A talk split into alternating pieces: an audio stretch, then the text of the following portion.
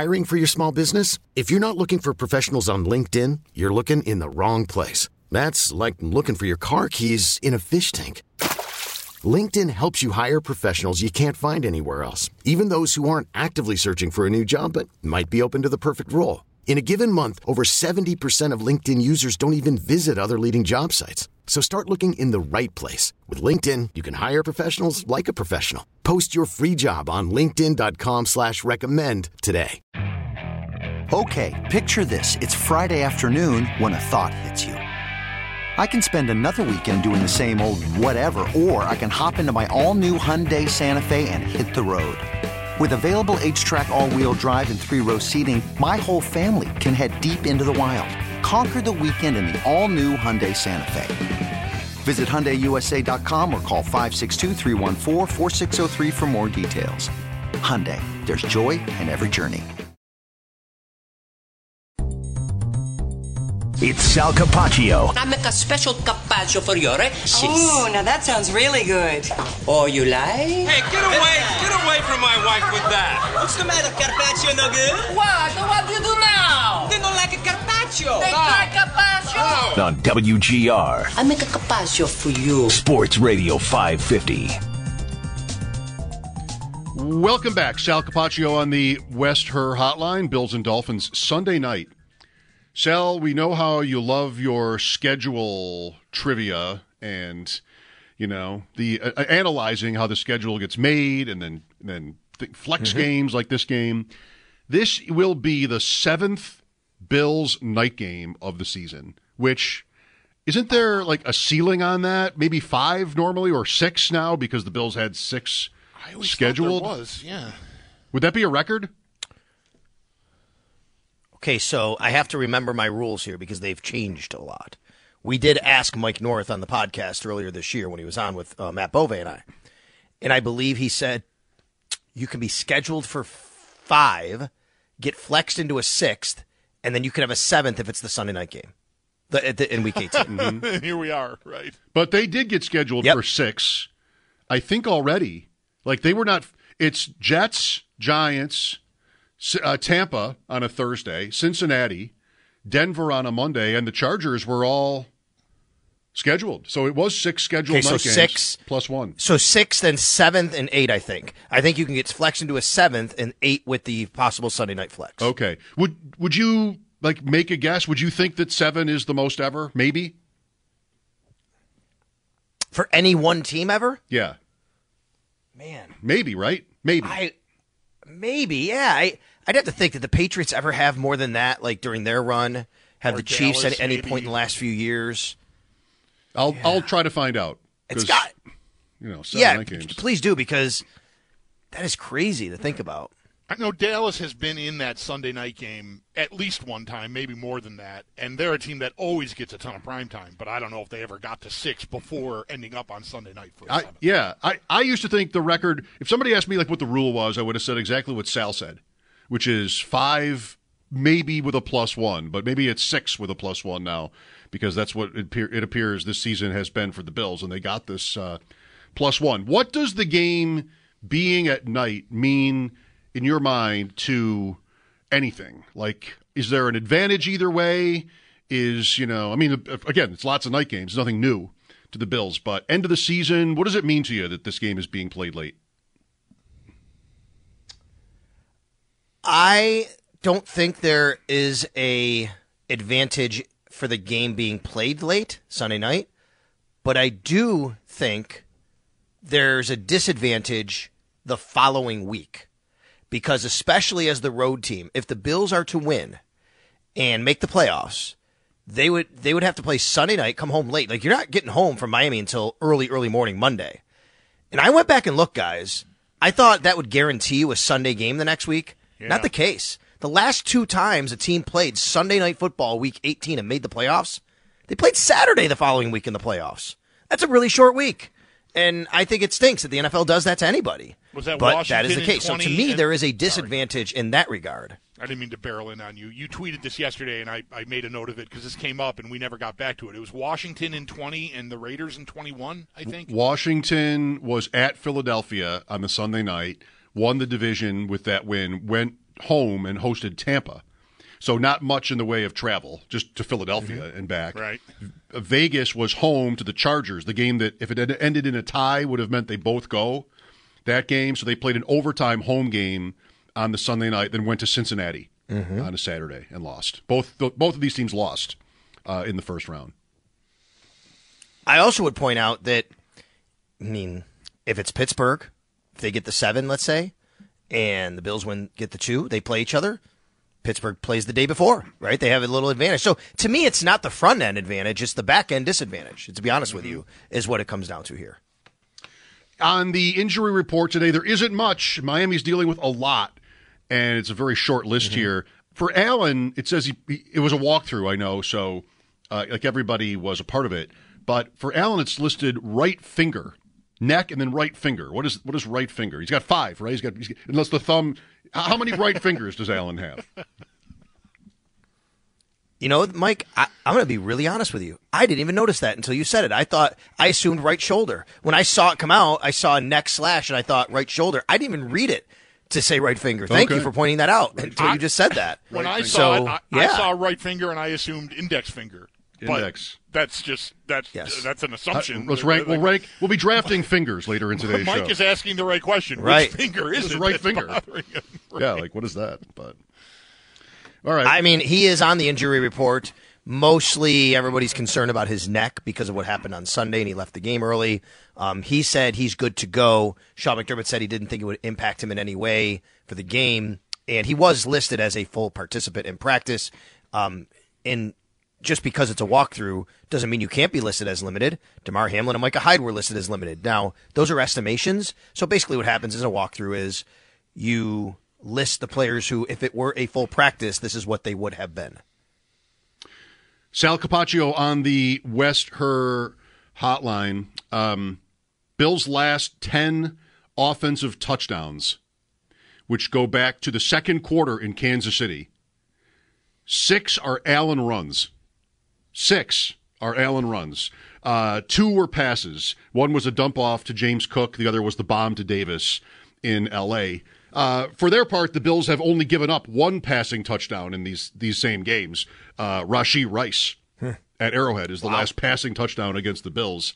Thoughts, Sal, on how just like the Allen rushing prowess, which we've always known about, full display here with the touchdowns, these short runs. And, you know, their last touchdown pass that was actually a pass to the end zone would have been in Philadelphia. Does that worry you? It doesn't, like, the way you describe it doesn't necessarily worry me specifically. What worries me is just the passing game right now where it is. I just don't think it's where it needs to be for whatever reasons. That's, to me, what you just described is a byproduct of that. They're not getting the ball into the end zone passing because they're not super efficient throwing the ball right now. I think that's just what happens. I remember a few years ago, the same thing. I remember thinking, geez, the one year they threw the tight end a lot in the red zone, in the end zone. And then I think it was the next year, I remember thinking and looking at saying, man, they don't throw the ball to the end zone that much. And that's not happening as much this year right now, at least the last several weeks. So I just think that's all part of what's happening here. Can I remember any incompletions lately? Can you guys, like, in the end zone incompletions? Maybe James Cook had one near the goal line he dropped right against Dallas. That wasn't in the end zone. Probably would have been a touchdown had he held on. So maybe, but no, Mike, I'm more just concerned about the actual, passing game and where it is. Not super concerned because you have Josh Allen and we know they have the ability to do it, but I just think what you point out is a part of the overall issue that's happening. Right, I agree. Right. How much of what we're talking about here is sort of that they made a change, that the running backs became more of a focus, even Kincaid was a little bit more of a focus while Knox was hurt. Now that's kind of gone away with Knox back. But do you think there's been a shift in focus, and can they shift it back to the passing game, on a whim? I mean, on a whim, I think that it's in there somewhere, somehow. It's not easy, but at some point, you have Josh Allen, one of the best quarterbacks in the league. You've done it before. You have ways, you have guys here, I think, that have put up numbers and been productive. So it's got to be in there somewhere to way unlock it. I don't exactly know what the key is. To me, there's a lot of things going on. A couple weeks ago, Stephon Diggs said something which was really, I think, important and true. And he said, there's a lot that has to go into him getting the ball. Like, teams might be concentrating on him. He's got to get open. And then when he does get open, you got to protection. Then the ball's got to be on time. It's got to be on target. Like, he didn't say all those things, but he was alluding to all that. And that's right. I think that, to me, it's just not as simple as maybe one thing, Josh Allen being more accurate. Well, he can be accurate. He was accurate to Trent Sherfield. It didn't result in a pass and a completion because there was no separation, and maybe he got his hands on it. He was accurate to Latavius Murray. He dropped it. Then you have passes where he's not as accurate, and that happens. And then you have times where he's under pressure, and they haven't had great pass protection. It just seems to me right now, over the last couple of weeks, they've had this confluence of events that has really kind of hampered the passing game. So I don't think it's as simple as one fix, but I do think that if you fix one of those things, maybe the others start to follow suit a lot more, if that makes sense. I don't know, you tell me if you think this is abnormal at all, but here we are 16 games in, and maybe whatever the big conclusion about this team is going to be that we talk about from February to September, it just could be so many different things at this point. It just so they're leaning into James Cook. Maybe they'll win a Super Bowl doing that. Maybe they'll be able to throw 150 yards in games and play the Texans next week and the bad Chiefs and the Ravens, and just maybe they'll win a Super Bowl doing that. And then what? But it could also be that was bad strategy. It could also be weapons. There's a very good chance, I think. Of course, this is if they lose at some point, even Sunday. The whole weapons, we don't have enough that we've been kind of crying about here for 3 years, could end up, respectfully to your point that you just made about Allen's accuracy, listen to the names. Sherfield, Murray, Latavius Murray, who is kind of amazing, still in the league. Right. If that's where this ends, and, they're just not getting any consistent production from anybody in the passing game, including Diggs.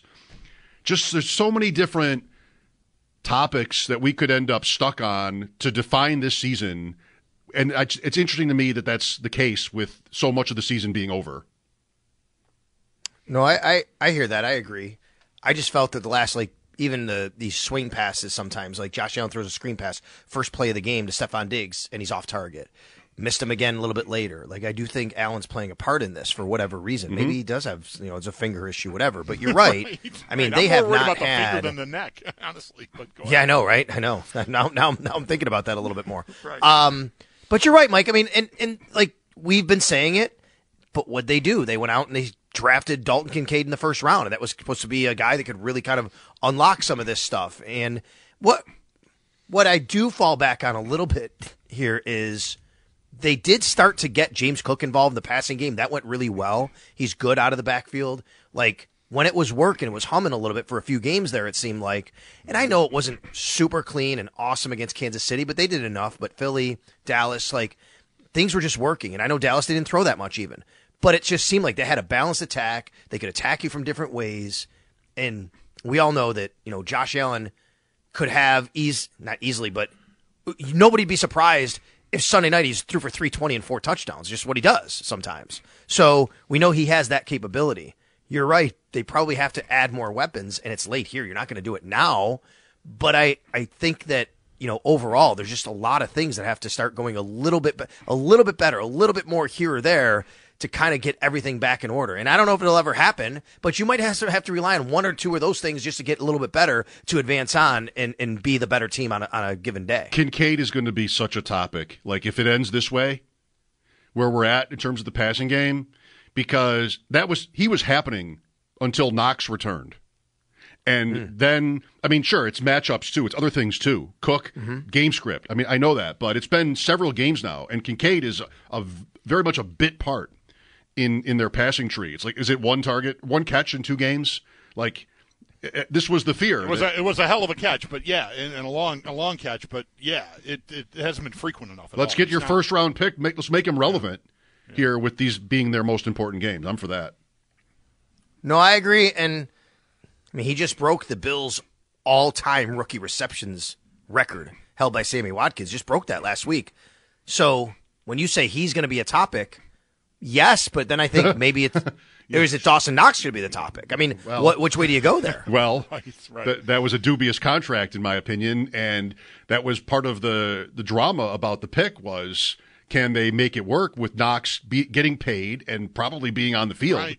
The idea still is. The idea, I think, was that the 12 was going to give them 12 personnel, two tight ends, was going to give them a different look and open up more things in the run game and the pass game.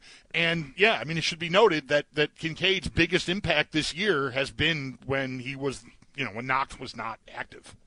So that's I think that's what, when Mike says he'll be a topic if it ends like, you know, some way like this, like we're talking. I think that's what the topic will be. Like Sal said, maybe Knox is more of the topic than Kincaid. Knox is holding Kincaid back somehow. I guess that's up to us. I don't know what's happening there, but Sal, we have you or what? Yeah. Yep. Sorry, guys. I just had a tough connection here. Give me a second. Okay. Well, we can wrap here. It's almost time. Yeah, we're good. We're good here anyway. So. All right. Yeah. Thanks, Sal. If you hear, if you can't hear me, please someone tell Sal that we appreciate his time. I'll text him. I think I have his number. All right. Oh, Sal Capaccio on the Western Hotline, brought to you by New York's only outlet liquor. When you need to stock up, it's the place to buy a case. What's your outlet? Seemed like you maybe hit the stairs for a second there. I don't know what I was listening to. I just the clumsiness of this just threw me off for a second. So no, I meant Sal. Oh. Right. He was climbing stairs. Okay, well, there it is. 7 night games with this one. I'm going to try to find out if that might be a record. We've been tweeted at by a listener who says Tampa had 7 when Brady got there. I only count 4.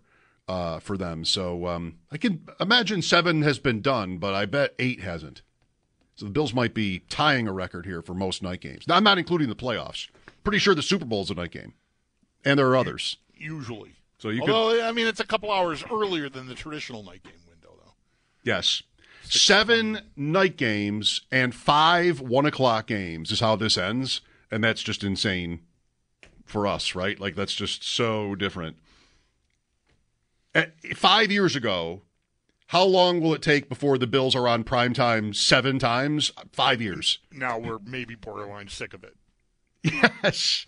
I don't know. I have heard that this week. Why does the game have to be so late? Right. Armando Salguero coming up at 4. Mike Schopen, the Bulldog here, WGR. Okay, picture this. It's Friday afternoon when a thought hits you. I can waste another weekend doing the same old whatever, or I can conquer it. I can hop into my all-new Hyundai Santa Fe and hit the road. Any road. The steeper, the better. Because my all-new Santa Fe is available with H-Track all-wheel drive, so I can hit the trail without a worry in the world. Heck, with 3 rows and best-in-class rear cargo space, I can pack the whole family in with all our gear. We've got available dual wireless charging for our phones, so we'll never lose touch with civilization, and we won't lose touch with the primordial power of Mother Earth. So which is it? Waste the weekend or do something a little more epic? And conquer it in the all-new Hyundai Santa Fe. Visit HyundaiUSA.com or call 562-314-4603 for more details. Hyundai, there's joy in every journey. This episode is brought to you by Progressive Insurance. Whether you love true crime or comedy, celebrity interviews or news, you call the shots on what's in your podcast queue. And guess what? Now you can call them on your auto insurance too with the Name Your Price tool from Progressive. It works just the way it sounds. You tell Progressive how much you want to pay for car insurance, and they'll show you coverage options that fit your budget. Get your quote today at Progressive.com to join the over 28 million drivers who trust Progressive. Progressive Casualty Insurance Company and Affiliates. Price and coverage match limited by state law. We really need new phones. T-Mobile will cover the cost of 4 amazing new iPhone 15s, and each line is only $25 a month. New iPhone 15s? It's better over here. Only at T-Mobile, get 4 iPhone 15s on us and 4 lines for $25 per line per month with eligible trade-in when you switch.